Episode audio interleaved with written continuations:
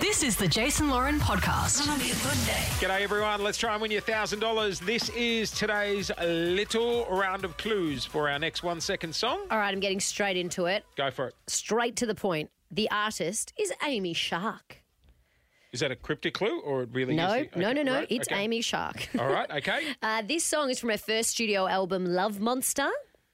And finally, the song spent 122 weeks in the charts. And here is a little snippet. Which Amy Shark song is going to win you $1,000? Hopefully, the clues add up and we help you out. Tomorrow morning, 9 o'clock, Ryan John's got your next chance to win. Thanks for listening to the Jason Lauren podcast. For more great content, check them out on socials at Jason Lauren.